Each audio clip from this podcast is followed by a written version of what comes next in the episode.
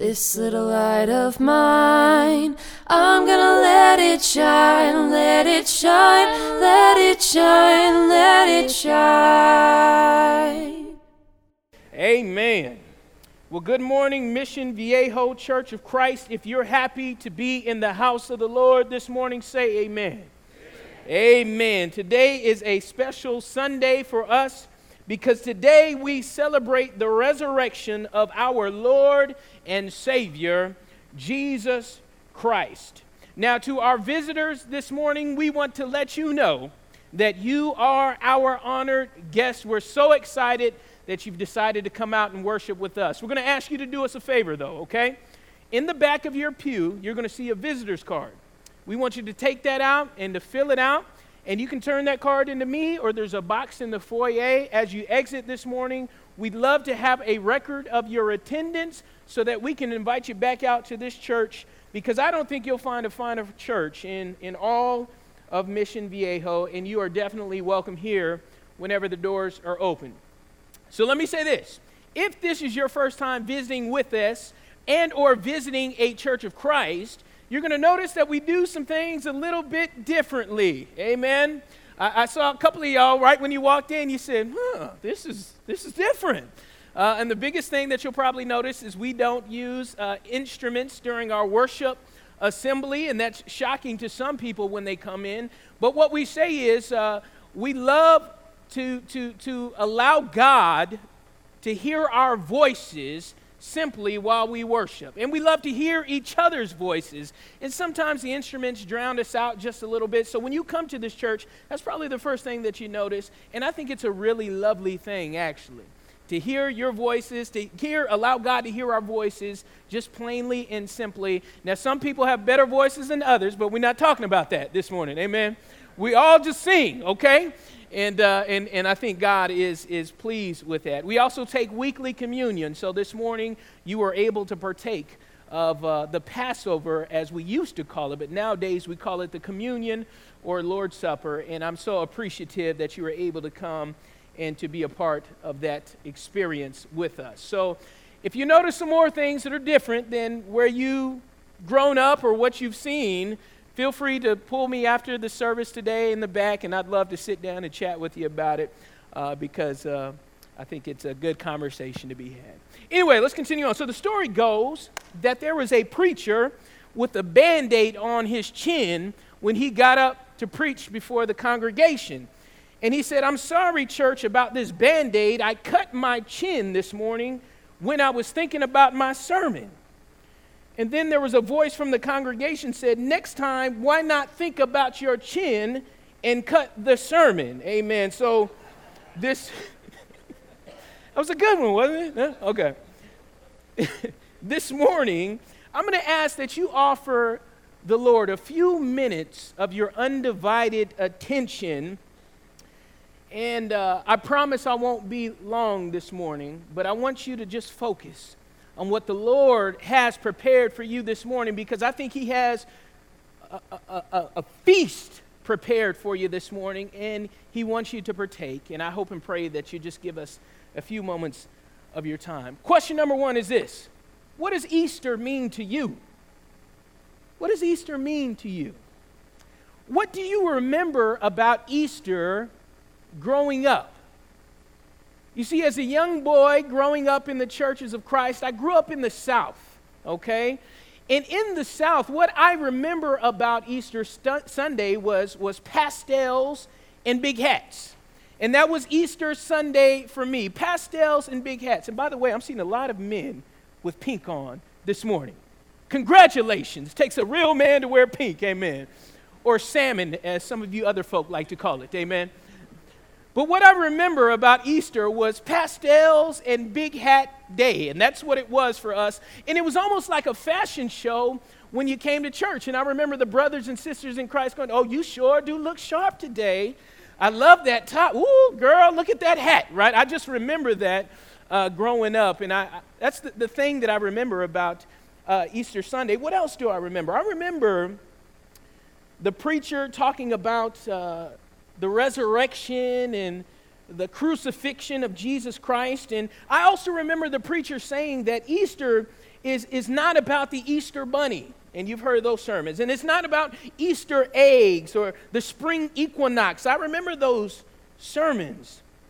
And I would also remember the preacher saying that Easter Sunday is not more significant than any other Sunday because for the Christian, we celebrate Jesus' resurrection every time we come together. And I don't know about you, but that was my experience when it came to Easter Sunday. And then I remember after church, we would all talk about what we were going to do for food, right? And some families would prepare, prepare that ham and that, and that turkey or whatever else you have at home, and it would be a big family gathering. Other people would go out to eat, so forth and so on. And that was, that was Easter Sunday for me. I'm sure many of you remember this, don't you, about Easter? Um, this is the other thing that we remember about, about Easter, don't you? Now, now, I think my daughters are still traumatized from this experience, right? Just think about it. You go to your local mall, you wait in line, and you drop your baby off into a masked bunny rabbit's lap, and then you leave them.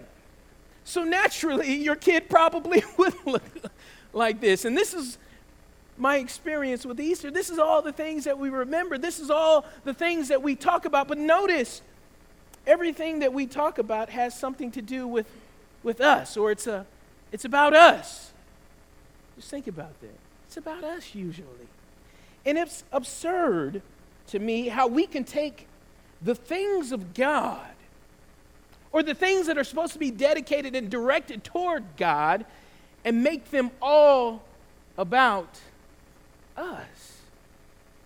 And that's what we do sometimes. And what I want to do this morning is remind you that Easter is not about us, it's all about Him. And it's all about what He did. So today we celebrate, we celebrate Jesus.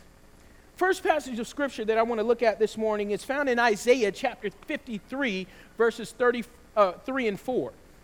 But before we get there, I think we need to answer this question. And the question is who is Jesus anyway?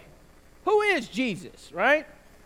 And if we've ever read through the Bible or if we've spent time in any Christian churches, we know that Jesus was a very ordinary person.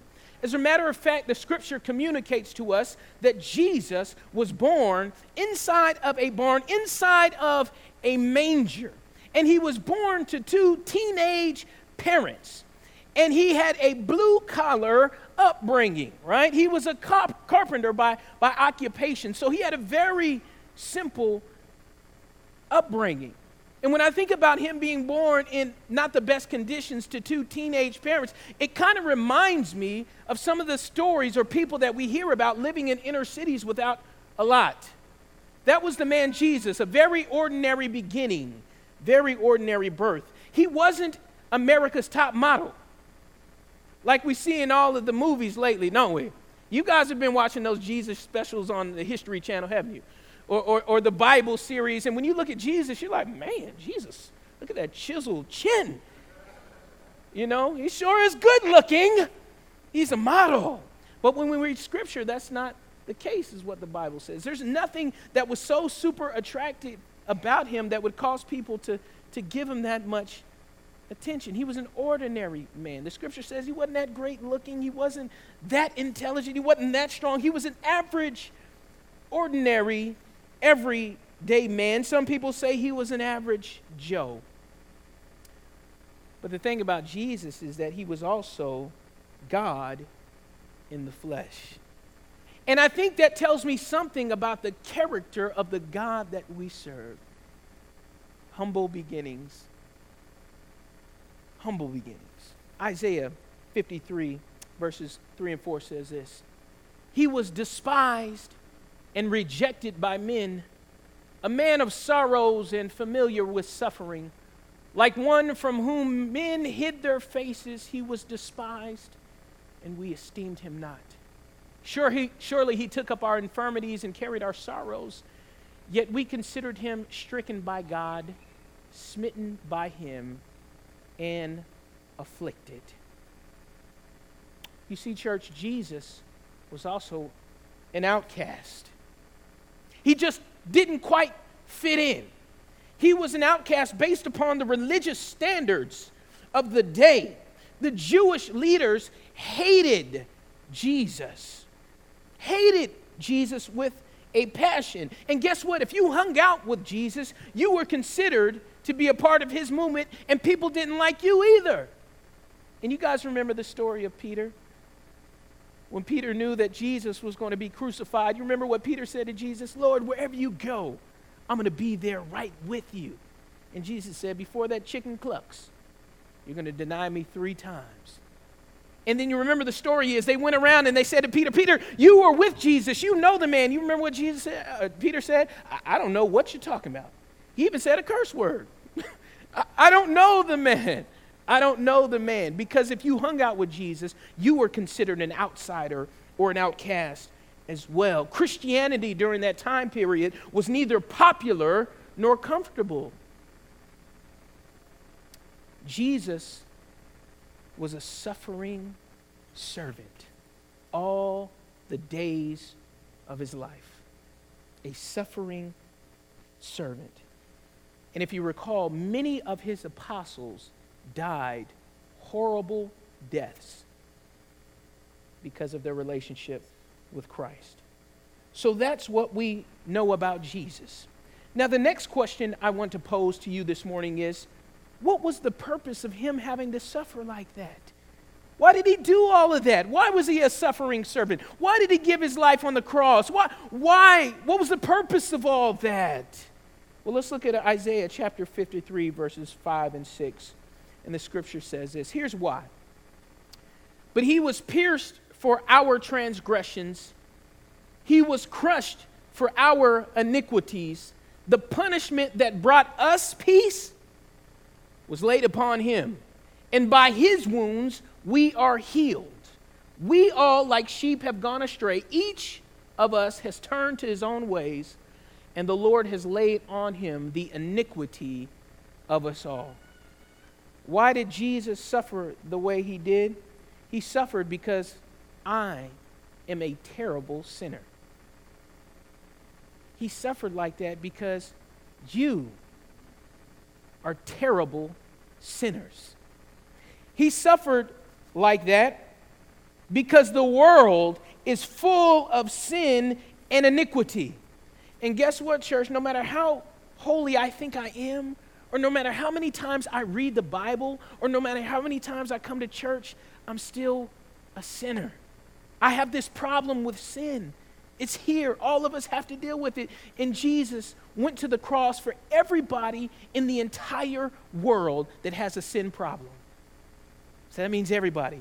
You know what that tells me? Jesus is for everybody. In the entire world, Jesus is for everybody. You think about the vilest of sinners, right, in your mind. You think about that person, that other. Jesus came for everybody. The whole world is laden with sin.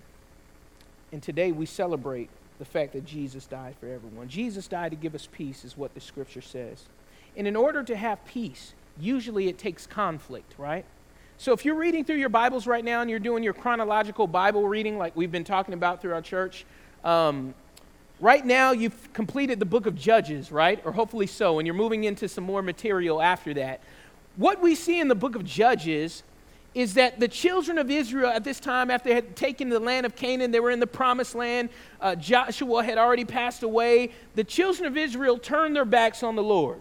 And because they turned their backs on the Lord, they had to deal with captivity, bondage, fighting, slavery, so forth and so on. But whenever they cried to the Lord and said, Lord, I made a mistake, I'm sorry, I've sinned, the Lord would raise up judges. And you guys remember the story of Gideon, right, in the Bible.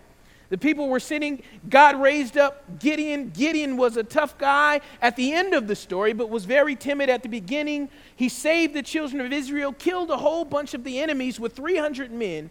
And then, if you notice, you read those passages in Judges, it says, Then the children of Israel enjoyed a season of peace, or the land was free from conflict. In order to really understand peace, you have to first understand the conflict. because without the conflict, there is no peace. Um, when I was uh, 16, I used to work at Six Flags over Georgia, in Atlanta, Georgia.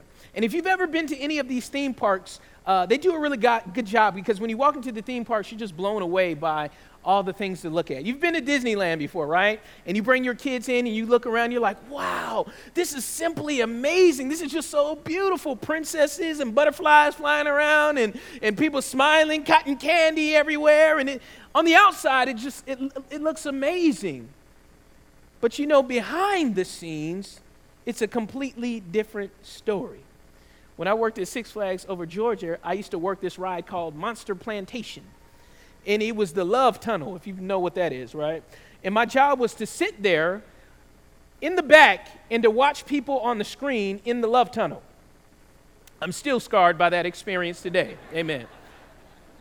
But this, this love tunnel, it looked really nice, right? There were, there were cupids flying out and hearts everywhere, and, and, and the stream of water was, was, was light blue. But in order to make that place look that way, it took people like me to go in there and clean up uh, Monster Plantation. So after work, I would have to literally get uh, some waders on and go into the water and pick up all the stuff that people, thousands of people, were throwing into the Blue Lagoon, right? See, in order to make it nice on the outside, it took some work behind the scenes. The reason why we enjoy peace today is because of what Jesus did on the cross. But sometimes we don't think about the behind the scenes. When you go to Six Flags or Disneyland, you're not thinking about the workers behind the scenes. You're enjoying what you see before you today. Jesus did some work behind the scenes to give us peace today. And we often forget, church, about the suffering of our forefathers that have given us the opportunity to live and to worship in America without fear or persecution. You see, the reason why we're gathered today and we can do it freely is because we ride the backs of our forefathers and the people before us. And it all started with Jesus on the cross. And that gives us reason to celebrate him and to be thankful. Isaiah chapter 52, verse 14, next passage.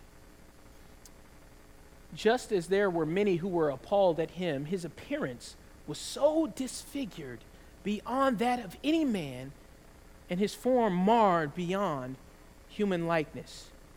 And this is just really talking about the type of punishment that Jesus received and the physical toll it had on his body. Now, many of you have been watching television lately, and they've been having a lot of television shows on like the Shroud of Turin and all that good stuff. And I don't know where you stand on that. If you believe it, wonderful. If you don't, wonderful.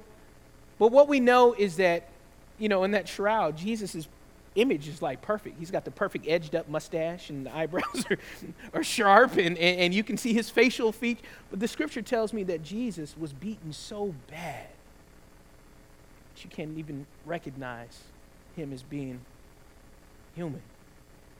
That's the type of pain and torture he went through for me, for you, because of our sin, because of our sin every day. So that begs the question then why did he do that for us? Why? Well, I think the answer is because of what the cross means. Titus chapter 3, verses 5 through 7 says this He saved us not on the basis of deeds which we have done in righteousness, but according to his mercy by the washing of regeneration and the renewing by the Holy Spirit, whom he poured out upon us richly through Jesus Christ our Savior, so that being justified by his grace, we would be made heirs according to the hope of eternal life. So, what does all of this mean? Let's flesh this out this morning and just talk about it real quick. First of all, the Bible says it's not anything that we did or do that makes us righteous. Jesus went to the cross to show us mercy. And what is mercy? He saved us through mercy. Mercy is withholding punishment that you deserve. And I don't know about you, but I love that concept of mercy withholding punishment that I deserve because of the wrongdoing that I've done. And it also says through this mercy and the washing of the regeneration. What is regeneration? Well, if you look it up, regeneration means renewal. And the way that we receive renewal today, church, is through repentance and baptism. And that's why I want to say this morning. If you hadn't been baptized before, you ought to be baptized. I would encourage you to be baptized today, this Easter Sunday. Because when you are baptized into Christ, guess what? You get a renewal. And all of us like new things, don't we? We get renewal. And then the Bible also says we receive the Holy Spirit. And the Holy Spirit gives us strength and power. So I'm going to give you a little preview. We're going to drop it tomorrow. But this year's Vacation Bible School is entitled Super Saints. And what we're teaching the kids is that when you become a follower of Jesus Christ, you receive power through the Holy Spirit. And what the Holy Spirit does is it helps you rise above the issues of the day. You see, when you're filled with the Holy Spirit, it doesn't matter what the circumstance is, you can still be filled with joy. When you're filled with the Holy Spirit, when that person or that coworker or that neighbor is rude to you, you can rise above it and say, Bless your heart. Because if I didn't have the Holy Spirit, it'd be a problem, right? Mayweather versus Pacquiao, maybe, right? But if you have the Holy Spirit in you, you can rise above those things. And your situations don't dictate your joy or happiness. The Holy Spirit is powerful. And then the Bible says God offered us grace. And what is grace? Nothing but unmerited favor through which we get to dwell in heaven. It's a powerful concept. Next passage, I'm almost done this morning, church. Ephesians chapter 4, verses 22 through 24. Why did he die for us? Well, to help us to remember this that in reference to your former manner of life, you lay aside the old self, which is being corrupted in accordance with the lusts of deceit and that you be renewed in the spirit of your mind, and put on the new self, which is in the likeness of God, has been created in righteousness and holiness of the truth.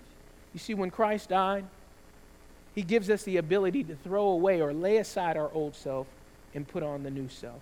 One of the things that we talk about during spring is spring cleaning. Have you guys done your spring cleaning yet? Oh, you haven't you should probably get on that, right? My wife makes sure we do the spring cleaning, right? It's, it's a, you know, not a fun process, but usually what you do with spring cleaning is you go into your home and you get rid of all the old stuff, right? And usually when it comes to spring cleaning, the first place that we start with is our closet, isn't it?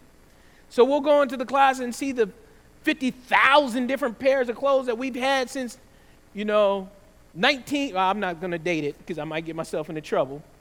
But we go into the closet and we look at the clothes and we say to ourselves, oh, those jeans don't fit anymore. Or I can't believe I used to wear that shirt. That is horrible, right? Have you ever looked at the throwback Thursday pictures you put up? You're like, what, what was I thinking, right? So you go into the closet and you say, this doesn't fit anymore. This shirt I would never wear today. Why? Because I'm in a different place than I once was. And as a matter of fact, if you see people living that old way, you look at them like they're weird, right?